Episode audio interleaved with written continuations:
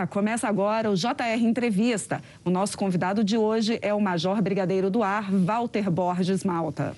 Ele é presidente da comissão coordenadora do Programa Aeronave de Combate da Força Aérea Brasileira. Brigadeiro, prazer recebê-lo, muito obrigado pela entrevista. Vamos começar explicando para o nosso telespectador o que é o Programa Aeronave de Combate. Ok, o prazer é todo meu, viu, Renata, Clébio, poder falar um pouquinho da, dos projetos da Força Aérea, né, que, que são de, de grande valia, não só para a Força Aérea Brasileira, como todo, todo o povo brasileiro que tem... tem a oportunidade de ser protegido pelas asas da Força Aérea, mas também tem a, a possibilidade de poder participar e muito das empresas nacionais que participam desses projetos. O Programa Aeronave de Combate, praticamente, ele é oriundo do, do ano de mil novecentos e oitenta e um, quando o Brasil, junto com a Itália, iniciou o desenvolvimento de um caça subsônico, denominado A M X, muito famoso dentro do Brasil, e naquele processo de desenvolvimento, houve-se a necessidade de se criar uma estrutura gerencial que pudesse, junto com a Itália, não só atender às demandas operacionais da Força Aérea Brasileira, como também das, da italiana, né? Uhum. E também poder gerenciar esse projeto dentro da estrutura eh, industrial, com a empresa italiana e com a empresa brasileira também. Então, basicamente, essa estrutura de gerenciamento de projetos, ela, ela vem, sido, vem sendo utilizada pela, pela Força Aérea Brasileira desde oitenta e um, e depois, como essa estrutura ela deu muito certo em termos de gerenciamento de projeto, ela passou a ser utilizada para outras aeronaves.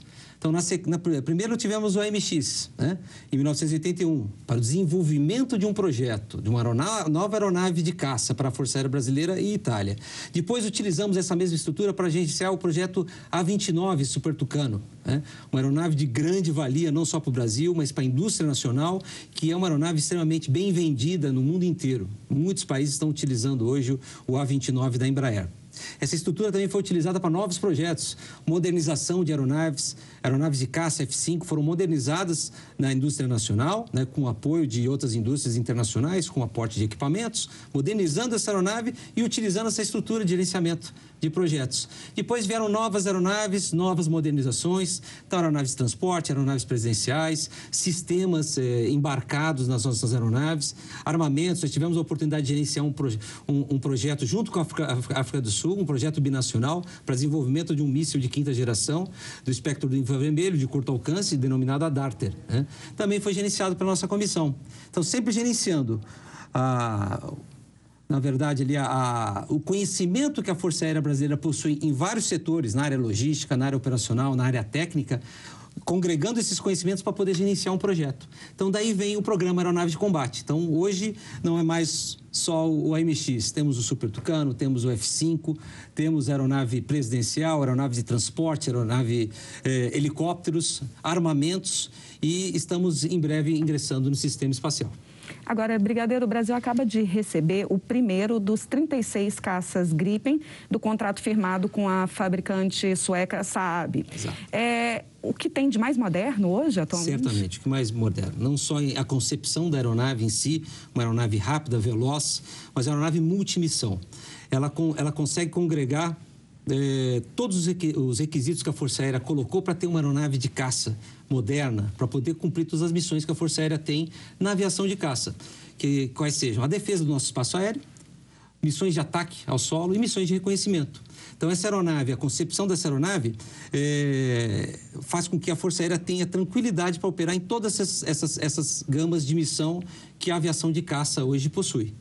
Especificamente essas três, né? Em termos de velocidade, em termos de capacidade, de armamentos que ela pode carregar, uhum. carregar dos, dos sistemas embarcados da aeronave, dos sensores que ela pode captar e, com isso, fornecer uma capacidade para a Força Aérea Brasileira muito grande, jamais vista e de pé de igualdade com, as, as, a, a, com os estados, né, mais modernos que possuem hoje no, no, no mundo. Agora, tem um detalhe importante aí nesse caça, Brigadeiro, porque ele é utilizado também por forças da OTAN. O que, que isso representa para nós em termos de protagonismo tecnológico? Não, representa muito, porque é, o projeto, o projeto é, F X, né, é, quando ele, ele escolheu o caça Gripen, ele não estava só mirando na capacidade da Força Aérea Brasileira. Como é que a gente vai transformar a nossa indústria para que ela se torne ainda maior, ainda mais capaz? Nós temos uma, uma indústria nacional muito capaz. O que nós fazemos hoje dentro do Brasil, em termos de, de avião militar, avião civil, é, é a terceira potência do mundo em termos de aeronaves, né? Nós temos hoje aí... É, a Embraer figurando entre as três primeiras uhum. indústrias aeroespaciais. Então, essa capacidade já tem atendido a Força Aérea Brasileira de longa data, praticamente desde a sua, do seu início, a Embraer ela tem produzido aeronaves para a Força Aérea Brasileira. O caça Gripen hoje, ele vem incrementar ainda mais essa possibilidade de a, a, a Embraer e outras empresas nacionais poderem participar na absorção da tecnologia e também participar da produção dessa aeronave. Então, nós teremos uma indústria nacional, já estamos tendo já, com muito mais capacidade que tínhamos antes do início do, do caça Gripen. Nós dizemos que a, a natureza não dá saltos, né?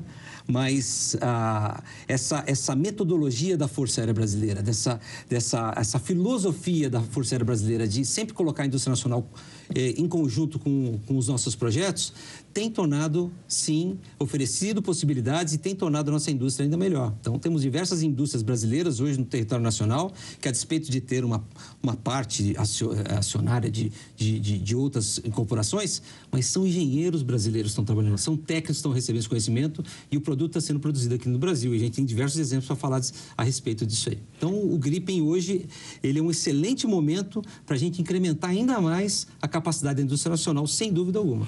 Agora, então, vai acontecer essa transferência de tecnologia nesse contrato, é isso? Em relação ao Gripen? Sim, já está acontecendo. Então, desde a assinatura do contrato, nós temos diversas empresas e a, a transferência de tecnologia, ela não só é, se encerra nas empresas.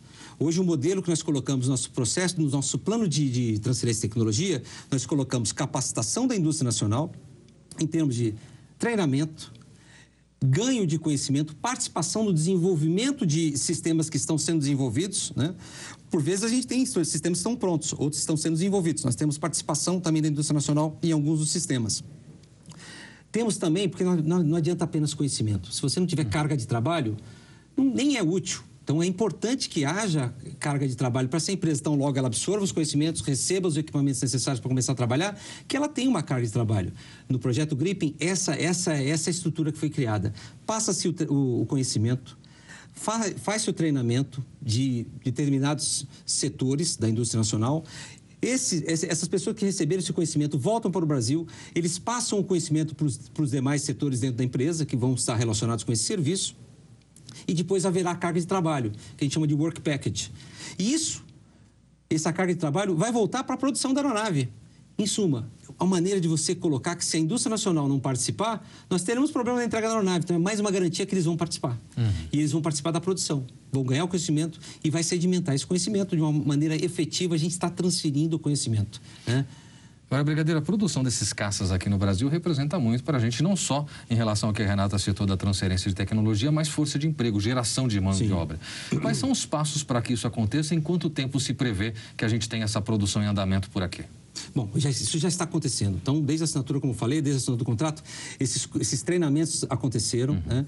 É, sistemas estão sendo produzidos, não só aqui no Brasil. A montagem da aeronave será feita também aqui no Brasil, a partir de, da, das últimas quinze aeronaves serão produzidas aqui no Brasil. Então, só para retomar uma linha do tempo, essas iniciais estão sendo produzidas na, na Suécia. São treze aeronaves que serão produzidas inte, integralmente na, na Suécia.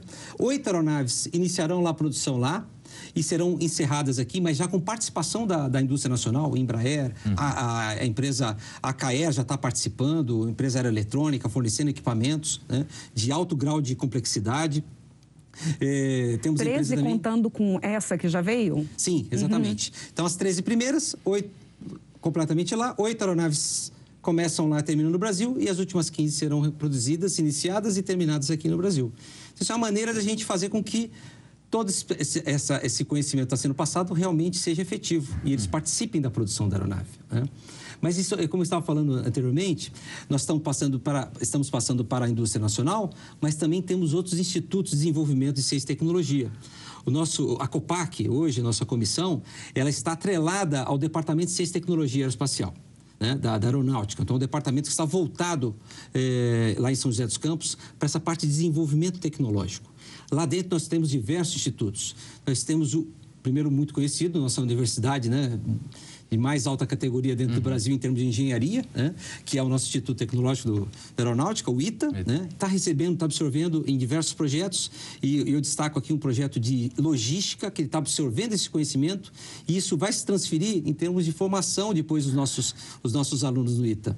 Nós temos o Instituto de Ensaios em Voo, que estão recebendo conhecimento, estão aprimorando os seus conhecimentos, elevando o seu conhecimento e vão empregar nos ensaios. Então, eles vão participar dos ensaios, não só pilotos, como os engenheiros das forças, da, da Força Aérea, desculpa. É, temos também o Instituto de Aeronáutica e Espaço, participando, recebendo conhecimento para, para novos conceitos de emprego de aeronaves de caça. Temos também o... Eu falei do I A E, temos o nosso Instituto de Fomento, a indústria, o I F I I, que faz parte da certificação dessa aeronave. Em suma, nós temos hoje a indústria, temos hoje a academia, nós temos o, o, os institutos de pesquisa, ciência e tecnologia, participando dessa, dessa absorção de conhecimento. E que a gente comumente chama de tríplice hélice, né? Você coloca as Forças Armadas, você coloca a indústria, você coloca a academia, né? E a gente pode até colocar uma quadripac, né? Nós temos ainda os nossos institutos de tecnologia, ciência e tecnologia lá em São José dos Campos, todos, uhum. eles, lá, todos eles lá em São José dos Campos, participando do, do, do, do programa Gripen, né?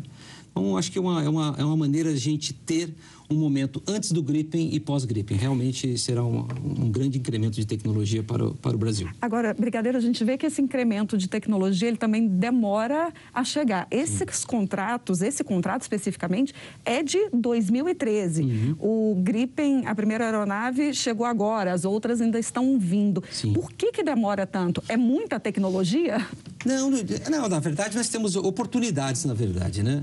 O Se a gente for ver, o, a Força Aérea Brasileira, ela já almejava já um, um, um, um caça dessa, dessa complexidade já de longa data. Nós tivemos o primeiro processo, né? O Gripen, o, o F X um, depois o F X dois, né? É, na verdade, o, o país tem que estar pronto para esse, para esse momento, né? É, a despeito da demanda da Força Aérea Brasileira, mas o, o, o, o, o recurso, né, do cidadão brasileiro, ele tem que ser colocado oportunamente, né? Então, é, isso foi conquistado lá em dois mil e quatorze, dois mil e treze, dois mil e quatorze, assinamos ali o contrato dois mil e quatorze, dois mil e quinze, houve o início do financiamento, né? E, e de lá para cá, praticamente todos os marcos que foram planejados e muito bem planejados. Eu acho que essa é uma característica muito importante a se falar. Esse projeto ele foi muito maturado, elaborado pela Força Aérea Brasileira, com muito conhecimento. Tanto é que foi feito um processo de seleção, né, para escolher a melhor escolha para o país. Uhum. Se fosse para a Força Aérea Brasileira, talvez ganhasse um, um avião que estivesse já na prateleira, já mostrando o que ele sabe fazer, né? Eu me lembro Mas... que na época, só é, relembrando, Brigadeiro, o, o francês tinha a preferência, né? Uhum. Me falha a memória agora do, do, do nome da, do caça francês. Uhum. O Rafale. O Rafale tinha a preferência, mas optou-se pelo Saab, pelo Gripen, justamente pela transferência de tecnologia, quer dizer, mais retorno para o país, né? Exatamente. Então, acho que no momento ali da escolha, né, coisa, várias diversas coisas pesam na, na escolha, uhum. né? Mas quando é feita, e a Força Aérea Brasileira ela tem, essa, tem uma certa expertise em fazer avaliações dessa maneira, ela coloca ali e faz uma grande matriz de, de, de avaliação para ver como aquela aeronave se comporta, não só na parte técnica, na parte logística, na parte industrial, né? Na parte de transferência de tecnologia, custo, risco, né? Então, tudo isso é avaliado, é mensurado e você escolhe em cima disso, né? Só que a, a escolha depois, a decisão, ela vai partir depois do, do nível político, do nível do, do nível do comando da aeronáutica, do, do próprio presidência da república, assim por diante. Então, é assim que se tratam os projetos de grande vulto, né? Só no Brasil, não. Em qualquer país é dessa maneira, né? Então, a, a, essa avaliação que foi feita à época, né? Demorou o, seu, o tempo que tinha que, se, tinha que demorar, acabou demorando, você não tem como retroagir o hum. tempo, né? Mas do momento que foi decidido e o contrato colocou, foi colocado, que a gente torna, tornou ele efetivo, né? Eficaz, como a gente fala, né? O planejamento vem sendo executado. Então, todo aquele desenvolvimento, ele está vindo muito bem. Eu tive a oportunidade de falar, passar essa informação no, no mês passado, no, próximo ao, ao dia do aviador, né? Que a saúde do desenvolvimento do contrato, inclusive do, do, do aporte orçamentário, do, nosso, do empenho do governo brasileiro, né? Até o presente momento está indo muito bem, né? E as coisas estão indo muito bem em termos de transferência de tecnologia, da produção da aeronave. Então, no momento que era previsto a aeronave voar, ela voou o primeiro voo dela, primeiro voo da aeronave Gripen, depois o primeiro voo da aeronave brasileira. Já foi no ano passado, em dois mil e dezenove. Ah, estava previsto que ela viesse para o Brasil já em dois mil e vinte.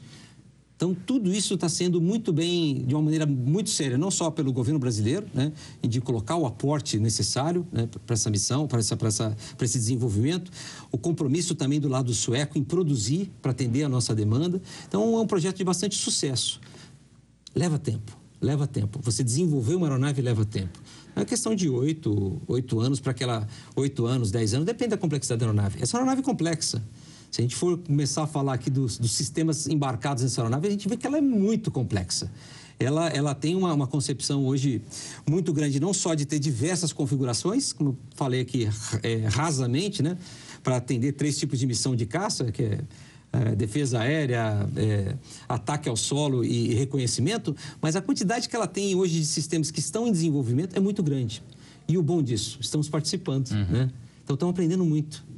E, e talvez, nesse momento, como o, o Kleber comentou, né? Foi talvez o grande diferencial do, do, do Caça Gripen.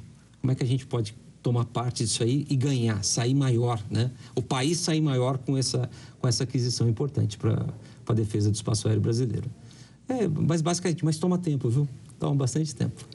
Ok, Brigadeiro. E você pode assistir ao J R Entrevista na Record News às dez e quarenta da noite, no portal R sete, no Play Plus, no Jornal da Record, no J R vinte e quatro horas, à meia-noite e meia, e também nas nossas redes sociais. Brigadeiro, quanto que custou aí esse investimento nesses caças Gripen? Sim, o, o investimento, do, o, o nosso contrato de desenvolvimento, ele foi feito em coroa sueca, ele possui um financiamento, né, em coroas suecas, e o preço dele pouco menos de quarenta bilhões de coroas suecas. E o que, que é isso em reais? Porque eu não reais, tenho ideia. É, hoje, a, a cotação de hoje do S E C é, seria... Uh, um, um S E C para zero vírgula seis reais, né? Então, é um pouco, da, um, um pouco menos da, é, um pouco mais da metade disso. Então, digamos aí, fazendo uma conta rasa aqui, talvez a gente chegue em torno de uns vinte e quatro, vinte e cinco é, bilhões de reais, né? Mas depende da cotação, uhum. né? Ano passado a cotação foi muito mais favorável, esse ano está um pouco menos favorável, mas é que a, a, o contrato foi assinado em coroas suecas. Eu fiquei na dúvida quando o senhor falou, é, o primeiro já voou ou quando vai voar? Já sim, voou. sim. Uhum. Podemos, a primeira aeronave, né? Mas, na verdade, hoje a, a Suécia ela tem trabalhado com diversas aeronaves, que a aeronave está em desenvolvimento. Uhum. Né? Então, já existem quatro, cinco aeronaves voando lá na Suécia. A nossa já está voando aqui do Brasil, já chegou, já está aqui. E são aeronaves que estão sendo utilizadas para ensaios em voo, né? Cada uma delas possui uma bagatela ali, uma, uma quantidade de, de, de, de missões que elas vão ter que desenvolver. E esse desenvolvimento, ele é para e passo, e cada um checa uma capacidade da aeronave. Sensores, armamentos, altitude, peso máximo, altitude máxima, carga, é, cargas de, de curva que a gente pode fazer, que a gente chama carga G, né? E, e todas essas avaliações estão acontecendo para e passo. O Brasil está participando. Como se fossem voos teste, assim? São voos ensaio, exatamente, okay. exatamente uhum. isso, Renata. Então, são voos ensaio e aí isso tudo vai sendo computado, meticulosamente computado, mensurado, aquilo que está certo vamos em frente, mas tudo, tudo documentado, é certificado. E, e hoje, uma parte muito positiva é que para essa aeronave hoje ser autorizada a voar, ela precisa de uma certificação lá na Suécia, por um órgão, um órgão chamado FLYGI, né? Mas ele é responsável pela certificação, que é acompanhado aqui no Brasil pelo F I I, nosso Instituto de Fomento à Indústria, que também é responsável pela certificação militar. Então, nós temos esses dois órgãos participando aqui para autorizar essa aeronave a voar e colocar um piloto operacional para decolar e cumprir uma missão. Ele tem que pass pass é, passar por diversos, diversas avaliações documentadas, está de acordo com todos os, os padrões internacionais, né? E aí sim essa aeronave é aprovada. Então, é um processo de, de ensaio, um processo de desenvolvimento, ensaio, certificação para aprovar essa aeronave a voar. Então, essa primeira aeronave que chegou, ela é a primeira aeronave na versão brasileira. Será testada, já está sendo testada, está voando praticamente todo dia, essa aeronave está voando lá nas instalações da Embraer, lá em, em Gavião Peixoto, né? E, e faz parte das avaliações do, do, do, do programa de ensaio da, da aeronave Gripen.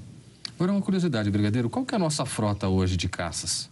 Então, hoje, em termos de, de, de tipo de caça, hoje nós estamos operando a aeronave F cinco, a aeronave de caça, uhum. é, de alto desempenho, né? A aeronave antiga, né? Nós até modernizamos ela recentemente para que ela pudesse dar conta da, da nossa missão de defender o espaço aéreo, a aeronave mais rápida. Uhum.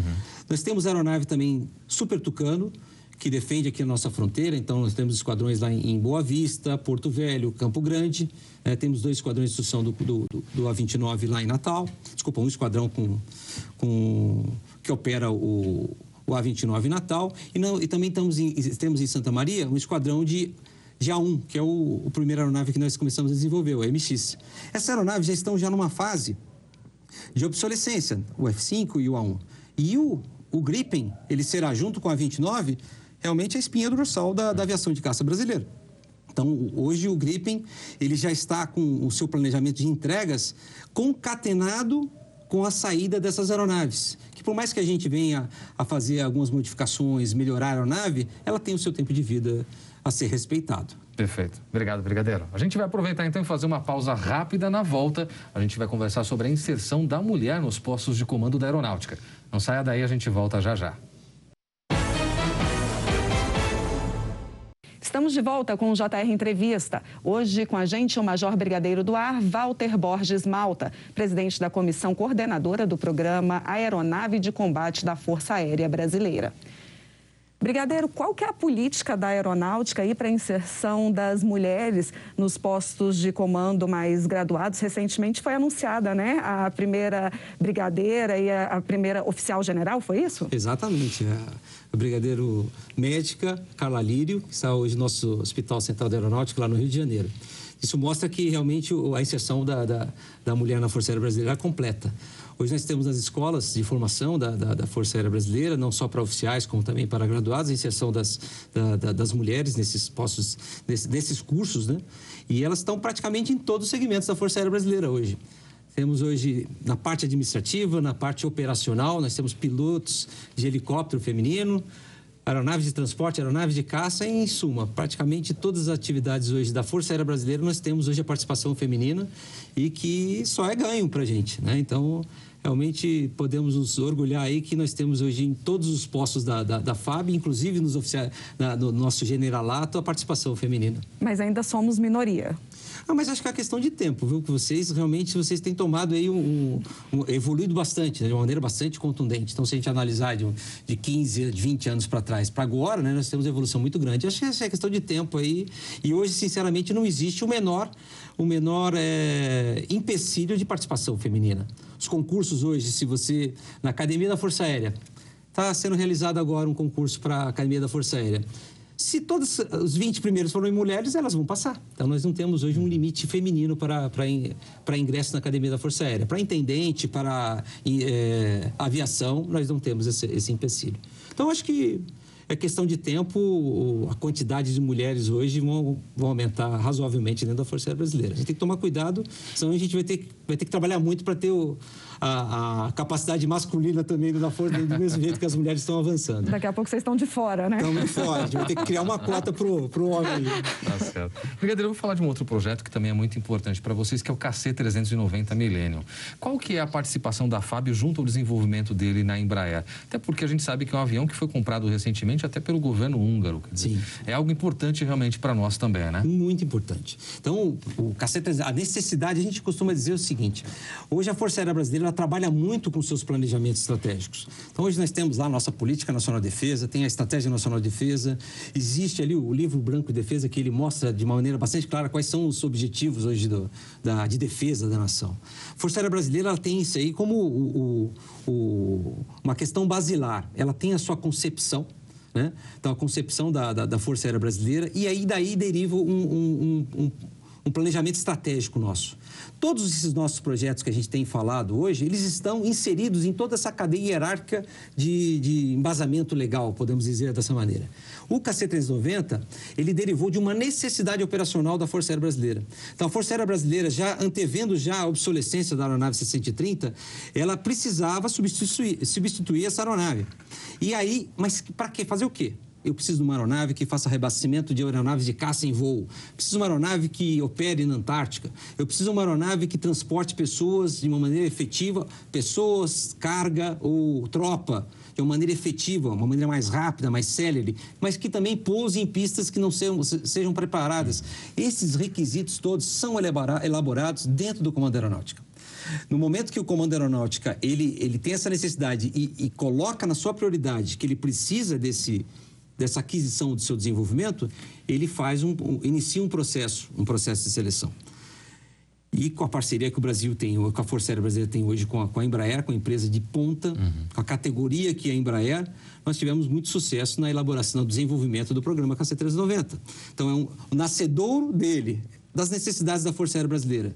E são diversos requisitos, são páginas e páginas e páginas de requisitos.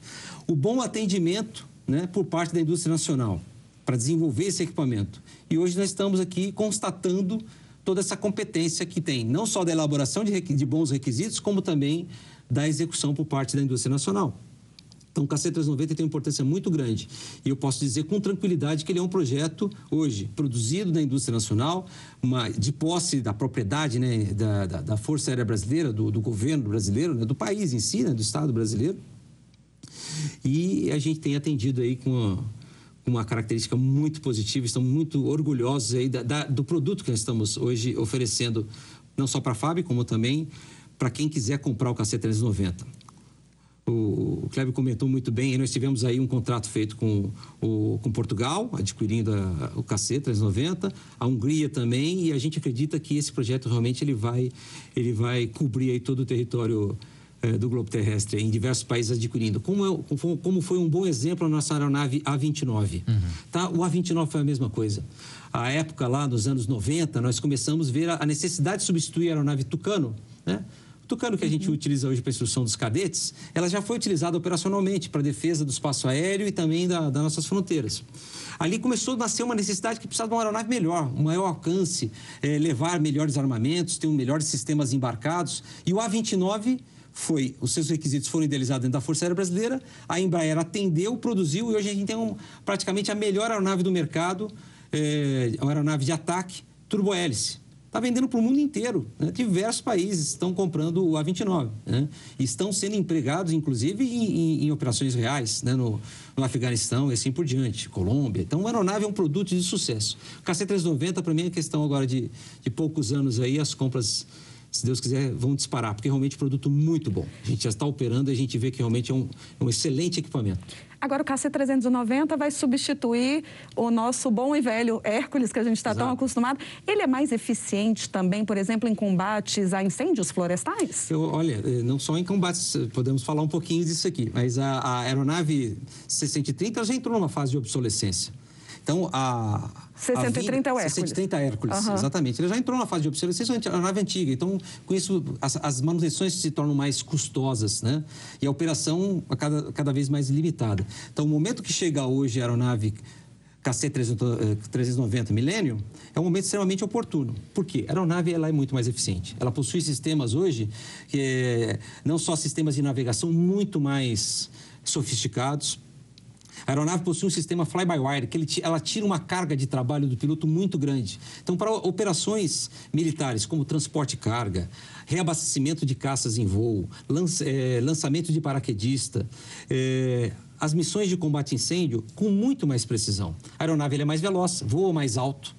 O ambiente de cabine, a, a carga, não só em termos de volume, mas a capacidade de carga é maior que a do C cento e trinta. As condições ambientais dentro da aeronave, porque... Tem, quanto mais alto se voa, né, a, a altitude de cabine interna, né, também é um pouquinho mais alta. Então, se a aeronave é, ela possui características mais obsoletas, a pessoa que está a bordo ela se torna um pouco mais cansada, né, por causa das condições, né, ambientais ali. Como o K C trezentos e noventa é uma aeronave muito mais moderna, ela oferece para quem está a bordo melhores condições. Então, ele pode operar por mais tempo. Ele chega descansado no local destino, um paraquedista ou então uma tropa que está sendo transportada de maneira mais rápida, mais veloz e mais precisa. Combate a incêndio é a mesma coisa. Então, hoje nós estamos num processo de, de desenvolvimento de um sistema um pouco mais atualizado, do sistema que a gente chama MAFS. O MAFS nada mais é que são diversos tanques internos da aeronave que podem carregar em torno de doze mil litros de água. Fazer um lançamento com extrema precisão sobre o, o, a região que precisa ser combatido o fogo. Em torno de sete segundos, ele despeja doze mil litros de água, então é uma quantidade muito grande, né? Cobrindo cerca de quinhentos metros de, de comprimento, de distância. Então, isso faz com que quem está combatendo o, o, o fogo, ele seja mais preciso. A reposição da aeronave, por, por ela ser mais rápida, não só deslocamento, mas também a, a possibilidade de ela carregar a água mais rápida, a reposição dessa aeronave no local do, do incêndio é muito mais, mais rápida. Isso torna bastante, é, é, muito mais eficiente o emprego do K C trezentos e noventa, comparando com uma aeronave mais antiga, C cento e trinta. Ok, brigadeiro. E o J R Entrevista vai para o intervalo e no próximo bloco, as ações humanitárias da Força Aérea Brasileira.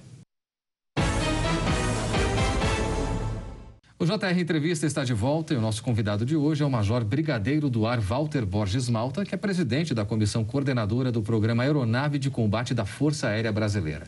Brigadeiro, hoje quais são os projetos estratégicos de vocês? É, sim, podemos dizer que o, o Caça Gripen é um projeto estratégico prioritário para a Força Aérea Brasileira, o K C trezentos e noventa... É, nós temos também a aeronave de alarme aéreo antecipado, uma aeronave radar.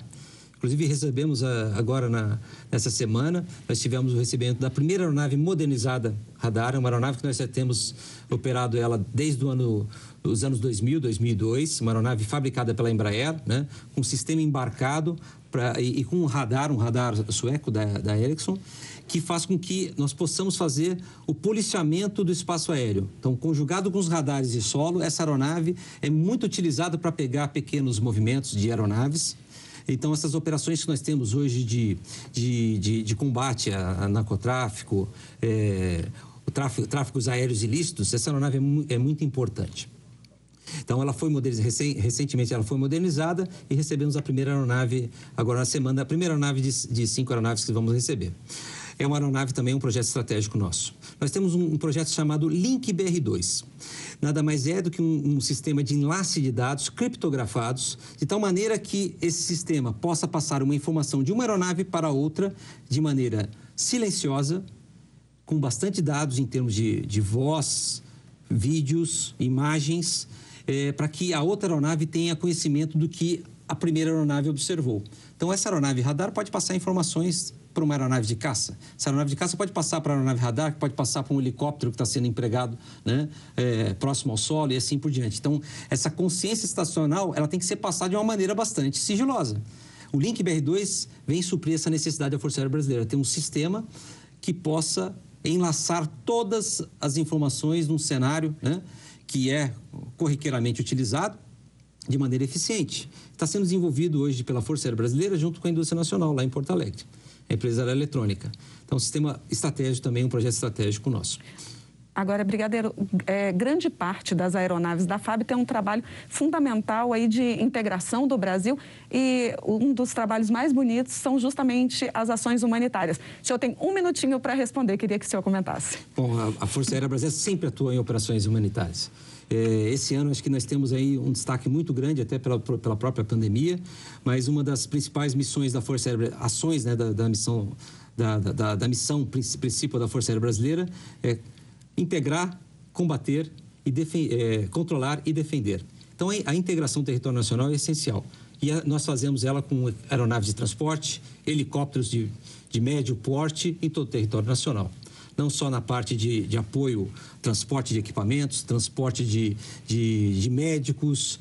É, nesse caso, agora, nós tivemos um emprego muito grande de todas as aeronaves. Praticamente foram onze tipos de aeronaves hoje, é, desse ano dois mil e vinte, que a Força Aérea Brasileira utilizou para transportar técnicos, medicamentos, né?